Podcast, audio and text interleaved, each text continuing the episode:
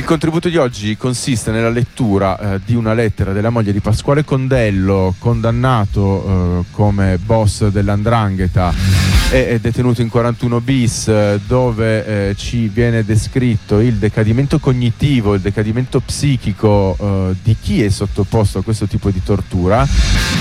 Eh, ma come vedremo non solo nel senso che questa persona è sostanzialmente sparita, è sostanzialmente svanita nella macina, eh, nelle segrete, nei,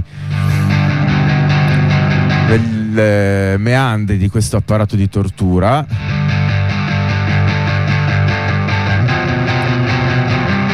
Il 41 bis eh, nasce in un contesto di scontro militare tra apparati, tra apparato mafioso, apparato statale, scontro militare anche eh, in alcune fasi interno ai gruppi mafiosi.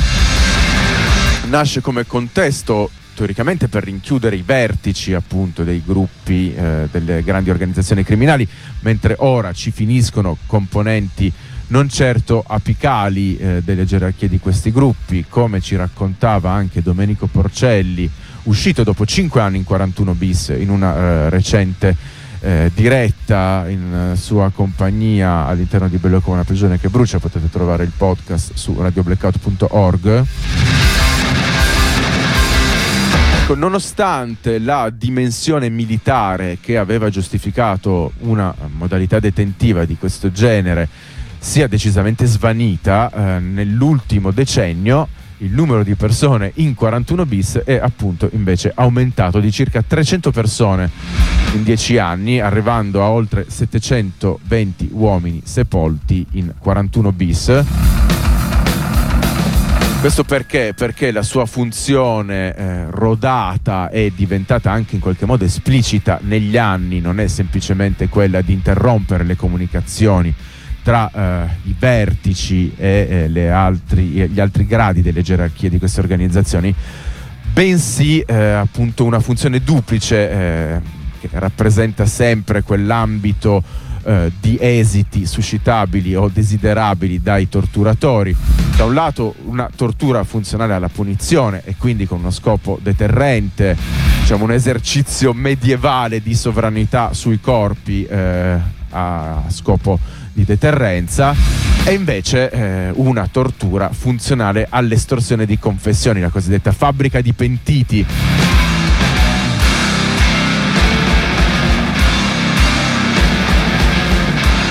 Funzione che seppur non sia prevista, come del resto anche il vetro divisorio, come abbiamo scoperto recentemente, non sia previsto all'interno della stesura dell'articolo 41 bis dell'ordinamento penitenziario anche la uh, funzione di fabbrica di pentiti non sarebbe prevista, eh, nonostante questo in diverse affermazioni negli anni gli stessi componenti magistrati della Direzione Nazionale Antimafia eh, lo hanno eh, dichiarato apertamente.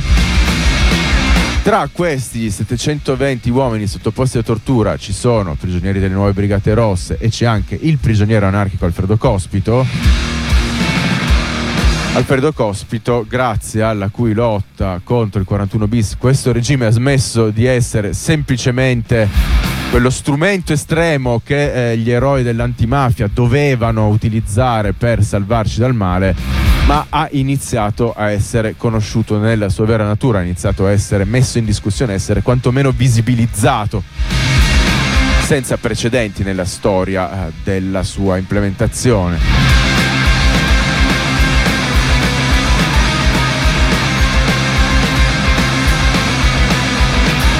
Prima di passare all'ascolto di questo contributo, eh, ricordo che eh, il 19 marzo eh, si terrà in Cassazione a Roma una nuova udienza in merito al ricorso presentato contro la riconferma del 41 bis per Alfredo decisa dal Tribunale di Sorveglianza di Roma.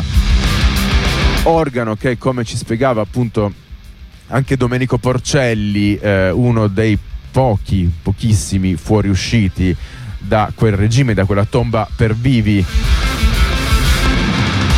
Il Tribunale di Sorveglianza di Roma è sostanzialmente un tribunale speciale che ha la funzione burocratica di confermare con una sorta di automatismo il 41 bis a chi vi è sottoposto senza neanche curarsi eccessivamente di eh, valutare le tesi della difesa.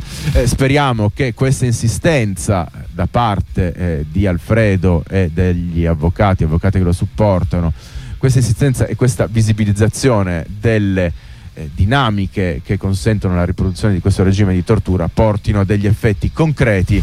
Quello che possiamo nel nostro piccolo sicuramente fare è continuare a raccontare e a diffondere che cosa sia veramente il 41 bis. Eh, ascoltiamo quindi eh, questo estratto, lungo estratto dalla lettera ricevuta direttamente dall'associazione Yairaya.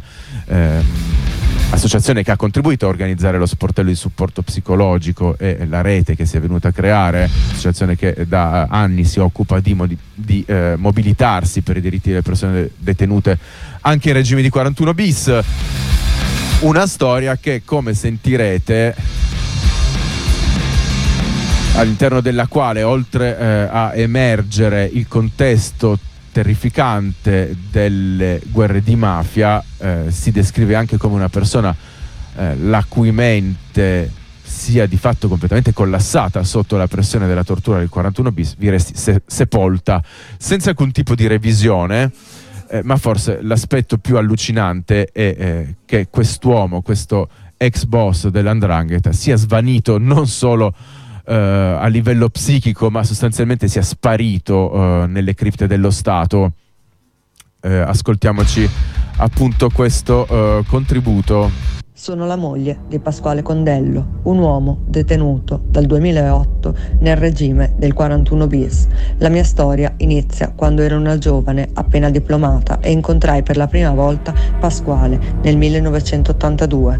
All'epoca lui aveva 30 anni, leggermente più grande di me. Nonostante provenissi da una famiglia tranquilla con genitori commercianti, la mia vita prese una svolta quando decisi di fidanzarmi con lui. Pasquale aveva solo due anni di pena definitiva da scontare e speravamo che potesse mettere da parte il suo passato e lavorare con suo fratello nel settore dei sanitari e delle ceramiche. Purtroppo le brutte sorprese non tardarono ad arrivare. Appena sposati, mentre aspettavamo la nostra prima figlia, Pasquale venne arrestato per scontare gli anni di pena rimasti. Ma la tragedia colpì ancora più duramente quando scoppiò la guerra di mafia a Reggio Calabria. Da quel momento la mia vita è stata segnata dalla sofferenza. Nell'ottobre del 1985 scoppia un'autobomba a Villa San Giovanni nei riguardi di Antonino Imerti. Qualche giorno dopo venne ucciso Paolo De Stefano e il 13 gennaio 1986 uccisero il fratello di Pasquale Condello. La guerra portò solo morte e distruzione e Pasquale era in carcere, lontano dagli eventi, ma comunque coinvolto indirettamente. Nel 1991 finalmente la guerra ebbe fine, ma i segni indelebili rimasero nella nostra città. Molte madri, mogli e fratelli erano stati uccisi e nessuno potrà più rabbriacciare i propri cari. Le guerre portarono solo distruzione e morte e non vi sono motivazioni valide per scatenarle, specialmente per interessi economici. Spesso piangevo al pensiero che mio figlio maschio potesse un giorno essere ucciso o finire coinvolto in organizzazioni criminali. Ho cresciuto i miei tre figli da sola, con l'aiuto della mia famiglia, ringraziando Dio per il loro sostegno. Oggi, dopo tanti anni, la situazione non è migliorata. Pasquale è ancora in isolamento, in regime di 41 bis, mentre io e i nostri figli viviamo nell'incertezza e nella paura per il suo futuro. La speranza è che possa ricevere le cure di cui ha bisogno e che possiamo riunirci come famiglia nonostante le avversità che ci separano. Nel 2008 Dopo una lunga latitanza, mio marito è stato arrestato e portato nel carcere di Parma, dove ci raccontò di aver subito delle torture. Nonostante la sofferenza di non poterlo abbracciare, riuscivamo a vederlo dietro un vetro una volta al mese.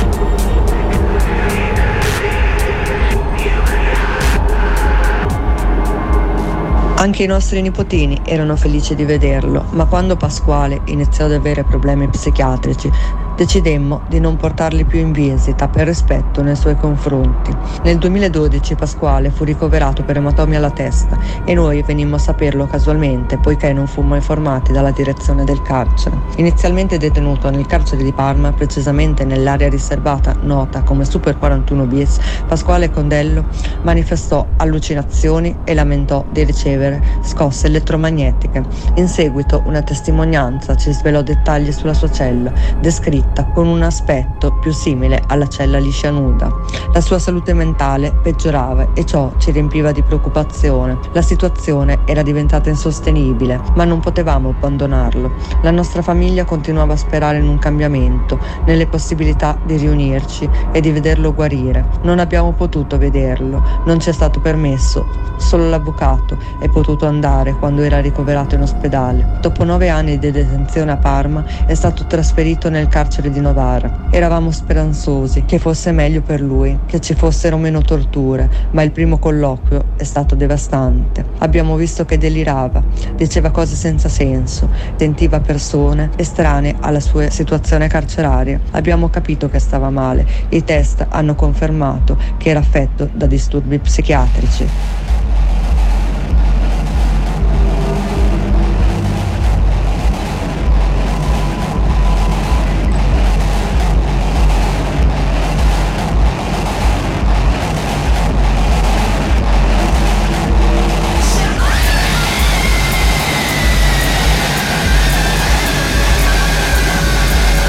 La situazione è peggiorata durante il lockdown, non siamo potuti andare in visita, abbiamo potuto solo telefonare al carcere qui a Reggio Calabria. Durante la pandemia i familiari si dirigevano al carcere di Reggio Calabria e dovevano presentare la documentazione necessaria, poiché non era possibile ricevere telefonate normali a causa del regime del 41 bis. Ad un certo punto ha smesso di voler parlare, ha rifiutato colloqui con noi, con l'avvocato, persino con i medici che volevamo mandare per le visite. Dal febbraio 2021 Condello, che si trovava nel carcere di Novara, rifiuta ogni incontro con i figli, la moglie, i legali e i medici. Non sappiamo nulla di lui, non lo vediamo, non riceviamo notizie. Immagino come possa essere in questo periodo ma la sua condizione mi tormenta. Non so se si cura, se si fa la barba, se ha i capelli lunghi o come si veste. Non mi manda più indumenti da anni. Non so in che condizioni possa essere e questo è un grande dolore per me. Quando andavamo a vederlo in carcere, facevamo i colloqui con i miei figli, eravamo contenti perché almeno lo vedevamo e quando stava bene anche colloquiava con loro, dando consigli e parole che ci facevano stare bene. Ora non lo vediamo più, non abbiamo più notizia. Non riesco a descrivere questo dolore che mi pesa nel cuore. Cerco di vivere la mia vita normalmente, lavoro come insegnante e cerco di mettere da parte questo dolore, ma nel mio cuore c'è c'è sempre questo chiodo che mi fa male, soprattutto pensando ai miei figli che soffrono tanto. La nostra speranza è di vederlo agli arresti domiciliari, anche se sappiamo che è difficile per il suo nome pesante. Vogliamo che venga curato, che sia messo in una struttura dove possa ricevere le cure di cui ha bisogno, poiché vogliamo tornare a vivere come una famiglia normale e poter fare colloqui e parlare con lui tranquillamente.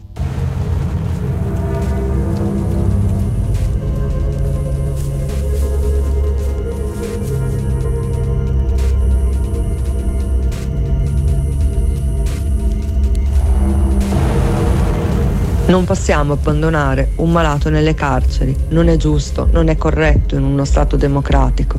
Viviamo nell'angoscia di ricevere una brutta notizia da un giorno all'altro e non possiamo permetterci di aspettare ancora tanto senza notizie. Vivere con questa incertezza è un incubo per me e per i miei figli. Cerco di mettere da parte questi pensieri durante la giornata, ma la sera quando vado a letto mi sembra di impazzire. Mio marito rifiuta tutto, non sappiamo come aiutarlo. Ci sentiamo sentiamo impotenti, cerchiamo di prenderlo, ma sembra sfuggirci da tutte le parti. La sua vita è chiusa dentro quella cella e non sappiamo più cosa fare. Anche se non sappiamo come, mio marito rifiuta completamente il mondo fuori e non legge nemmeno la corrispondenza che riceve. I miei nipotini, specialmente i gemellini, mi chiedono spesso del nonno Pasquale, chiedendo perché non lo vedono mai. Vorrebbero tanto conoscerlo e gli prometto che prima o poi lo vedranno, ma la situazione è difficile da spiegare ai bambini. Queste sofferenze si aggiungono a tutte le altre che già viviamo. Ultimamente una delle mie figlie si è sposata e ha avuto un'altra nipotina. Mio marito non lo sa e non abbiamo idea se abbia ricevuto le lettere che gli abbiamo mandato per informarlo. Anche mio figlio si è sposato quest'anno, ma non sappiamo se abbia avuto modo di ricevere la notizia. Nonostante tutto, la vita deve andare avanti e cerchiamo di trovare conforto nelle piccole cose.